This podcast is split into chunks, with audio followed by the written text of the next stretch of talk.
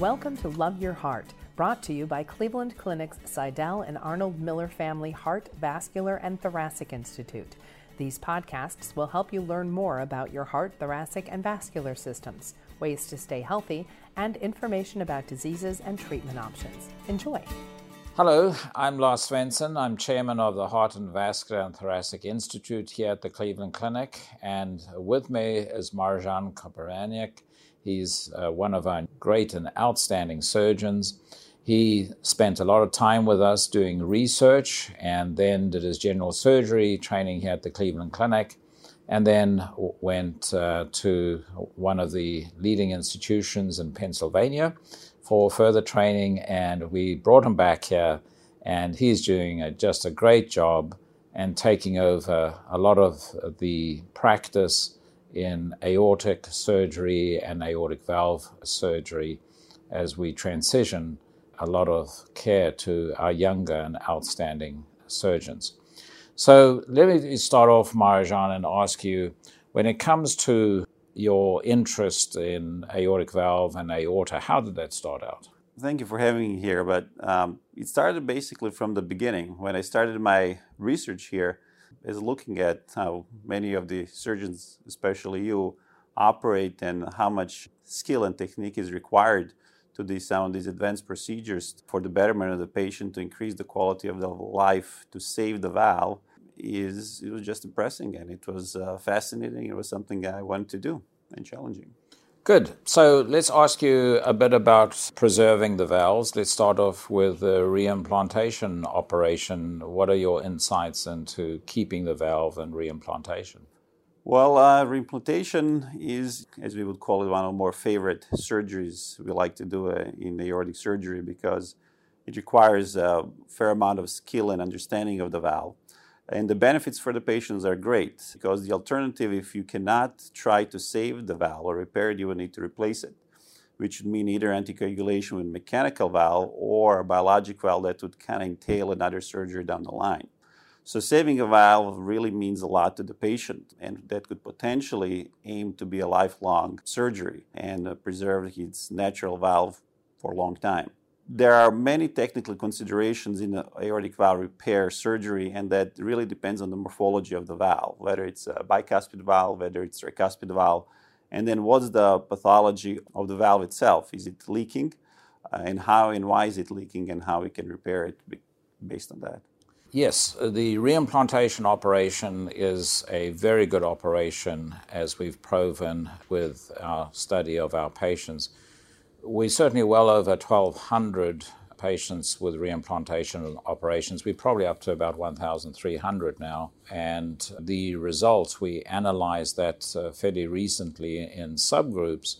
So, for 214 patients with connective tissue disorders, mainly Marfan's, but also uh, Loeys-Dietz, the freedom from reoperation at uh, 10 years in that series is 97%, incredibly good. And so that means that out of 100 patients we've operated on, 97 still have their own valves functioning well 10 years after surgery.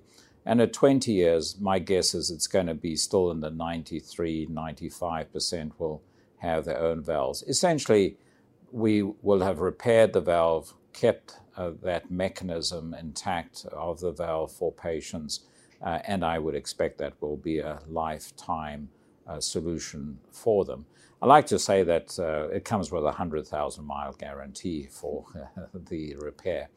Um, and in the non connective tissue disorder patients, the freedom from reoperation was 93%, also very good uh, results. There's some reasons uh, for those slight differences.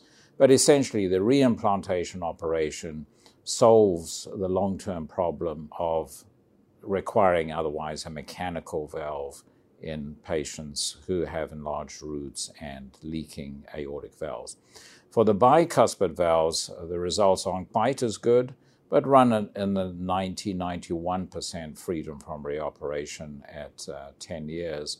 All right, do you want to talk a bit about bicuspid valves? You see now a lot of bicuspid valve repairs and your insights from that.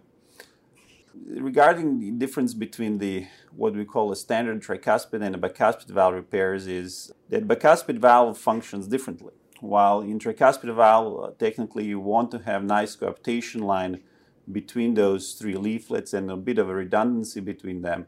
In a bicuspid valve, we really want more tension actually between those two leaflets. whether you can do bicuspid valve repair without necessarily doing reimplantation or a root procedure, or just you can do repair itself within the native root if it's not dilated, those principles kind of uh, stay the same. Principles of repair with a bicuspid valve versus a three leaflet valve are very different. So, with a three leaflet valve, you've got leaflets that are separated and they leak, and so the reimplantation operation is very effective in bringing those together. With a bicuspid valve, the mechanism of competence is very different. So, you have two leaflets and the way you make them competent is to stretch them rather than bring them together. And so you've seen now lots of repairs, you've seen how those principles apply to bicuspid valves and the stitches we put in, including what we call a figure of eight hitch up stitch. So this is a stitch on the commissures that we use to hitch up the leaflets to a higher level. Long term results are better with um, hitching up the leaflets for bicuspid valves. So we try to put the biggest graft as possible for those yep. leaflets to stretch them. Quite often those leaflets are still redundant, and then we put those figure of eight stitches that we actually uh, call them also Svensson sutures, just so you know. All right. Uh, let's talk a bit about the aortic arch. Uh, you've been doing a lot of cases now. You have to do the acute dissections and seen a lot of arch operations. Uh, you want to talk a bit uh, what you've learned from aortic arch surgery? Well, absolutely. I mean, there are many ways that we can do arch surgery now, and we have a lot of tools to do it. One of those is where we do use stents uh, in these open arch cases, trying to eliminate any subsequent surgeries down the line. But the point of the whole arch surgery is address the aneurysm or a dissection. You do have to be fairly expeditious and efficient because time on the circulatory arrest is important as our outcomes, as we know. The key is to have a good plan before the surgery and have all of the tools available and uh, effectively and quickly address the problem of the arch. One of the also key points once the arch is addressed, whether it's uh, with a what is popular now here that we do a lot, to be safer technique or the standard zone 1 or zone 2 or total arch replacements with the graft, uh, is also uh, making sure during the circulatory arrest time you have fairly good perfusion or protection of the brain. And as well as you're coming out of the circulatory arrest, is actually the airing and cleaning all the debridement from the arch so you minimize embolic event. The whole arch surgery, kind of, um, in my prospects, is uh, most important part is prevention of the stroke. Minimize that as much as possible. Uh, I always tell to our patients if we have bleeding, if we have issues with the heart, we can fix those things. But stroke, once it happens, we can't do really much about it except give it the best, uh, as much time as possible to recover from itself. The whole arch surgery, be pretty much, we are pretty good technically to address all of it and fix it, but it's actually to minimize this uh, one complication that is most significant, and that's a stroke. Yeah, so that's an important point. And many years ago, uh, I did a study on uh, patients with aortic arch uh, surgery, some 600 patients, and looked if we could improve outcomes. We learned a lot from that. The gold standard using what's called the elephant trunk procedure, something that we spent a lot of time developing over the years, and we've done multiple papers on this too, showing how one can improve the results with a total aortic arch replacements. And then the, the second stage operation after the so-called elephant trunk procedure, when we leave a elephant trunk, which is a tube in the aorta beyond the artery to the left arm, for the next operation in patients who have big aneurysms in the descending aorta, or what we call the thoracoabdominal aorta. So, you want to make some comments about using stent grafts now for second stage operations or replacement of the descending or thoracoabdominal aorta, whether you use endovascular, which is going through the groin with a stent graft, or uh, a open operation. Absolutely. Uh, I mean, this is where the aortic surgery started to go uh, further and further where advances kind of led us. And that is, is uh, that we cannot just think acutely, let's say in uh, dissection situations or in aneurysm, and just address potentially the aneurysm that is present at that time in, let's say, zone 1 or zone 2 arch. But we also have to think what can happen down the line and afterwards.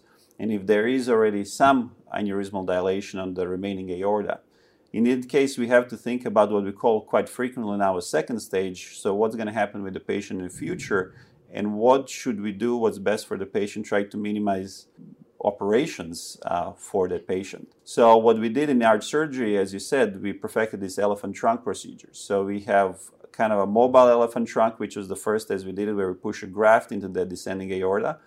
And now, more recently, that we start doing frozen elephant trunk, where we don't put a graft to kind of float in the aorta, but we actually deploy a stent into the aorta that is a little bit more fixed. And what that provides us when the patient has aneurysmal dilation in the rest of the aorta, in the lower chest and the abdomen, is that we don't necessarily have to right away, if there's aneurysmal dilation in the area, go and do another open heart surgery or open chest surgery. But that stent provides us, that elephant trunk provides us, is a good landing zone for us to actually deploy endovascularly a stent. Within that, uh, previous either stent or graft, and then lay a series of stents down all the way to the abdomen, excluding the aneurysmal dilations uh, within the thoracic aorta. This way, patient pretty much comes to the hospital day before and leaves from the hospital in two three days without any major uh, incisions, just a groin, little prick or uh, as you would say needle stick from which we uh, what we use as an access to deploy all of these stents. So that's a kind of a attractive way of dealing with these aneurysms nowadays. Before we had to do everything open, and you know, know that very well as you're the leader in that area, and you were doing both of these approaches, where you had to pretty much to address any of these problems, make a huge thoracoabdominal incision that would go pretty much from the scapula behind your back all the way down to the abdomen to the groin. Yeah. So Marijan touched on a few important points in what he commented there.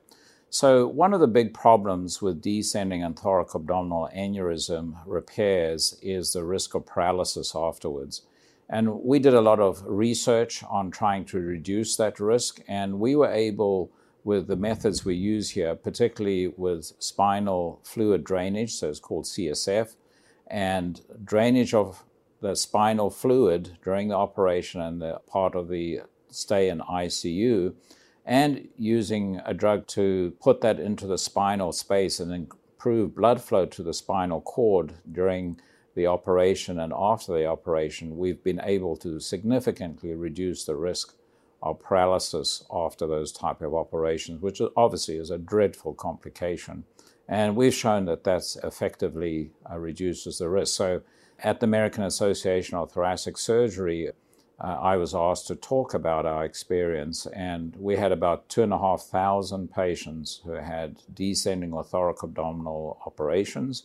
And in the patients who had open procedures, we had a very low risk of paralysis using the techniques we've described. So let me go back to something that you touched on, which is a enlarged aorta and another operation, or for that matter, the first operation.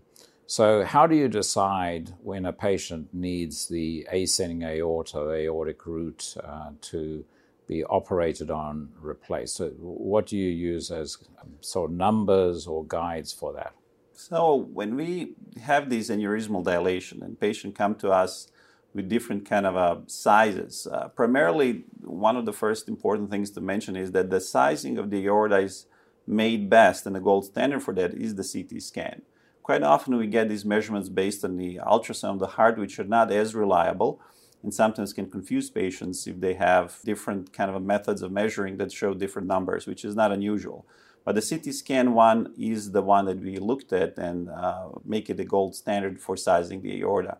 Now, in terms of sizes, um, you already kind of touched a little bit on it, and this is already about 4.5 centimeters in specific cases of connective tissue disorders, we start looking at those patients as they might need to have their root or aorta replaced because already at 4.5 in uh, patients like Marfan's population, they already start to have pretty significant risk of dissection rupturing of that aorta, which is a life threatening situation that everybody wants to avoid. While in the normal population, the number around 5 centimeters and higher is the number that we start looking in the root and the ascending aorta that will indicate us for going to replace it at that time point. Also, there are other factors that we need to look at. That's patient age. If we are kind of a borderline aortic size, let's say 4.8, but patient is very young, and we do expect, of course, uh, that aneurysm to grow as uh, patient ages. So we might pull the trigger a little bit sooner. Uh, same as if the patient is physically active uh, and also doesn't want to limit his physical activity due to those things. Second, or actually we are now on third and fourth, I guess, factors is also the size of the patient. And this is where you describe your index, if you want to tell us a little bit about it. Yes, as Marjan pointed out, in patients with connective tissue disorders above 4.5 centimeters, we start asking questions and doing genetic analysis too. So, in patients who have Loeys Dietz, we would certainly look at uh, those patients from the point of view of surgery after 4.5 centimeters and bigger for somewhere of, let's say, average size. And for patients with Marfan's who've got a family history of aortic dissection, 4.5 centimeters and larger, we usually recommend surgery. If there is not a family history of dissection and Marfan's, usually about 5 centimeters. But we do take into account a patient's height. So we have this formula that we use. So it's the cross sectional area in square centimeters divided by the patient's height in meters. And if that ratio is above 10, then we recommend surgery. And we apply that also for patients, for example, with bicuspid valves and root aneurysms or ascending aortic aneurysms. And we know patients who have enlarged roots, which is where the aortic valve sits, part of the root. In those patients, they have a higher risk of developing complications and dissection. And so that is another measure that we then look at. In patients who have had previous heart surgery, it depends on a patient's age. But uh, for example, in a patient who had previous heart surgery and young, we'd look at reoperating for about 5.2, 5.3 centimeters. Part of the reason for that is they have scar tissue from previous surgery, which somewhat protects them from rupture of the aorta. So, yes, as Marjan said, we do factor other things into deciding when to operate on a patient, and that's why it's always good to get an opinion from a surgeon. So, thank you for joining us. I hope you found this discussion useful for you. Thank you for listening. We hope you enjoyed the podcast. We welcome your comments and feedback. Please contact us at heart at ccf.org. Like what you heard? Subscribe wherever you get your podcasts or listen at clevelandclinic.org slash loveyourheart podcast.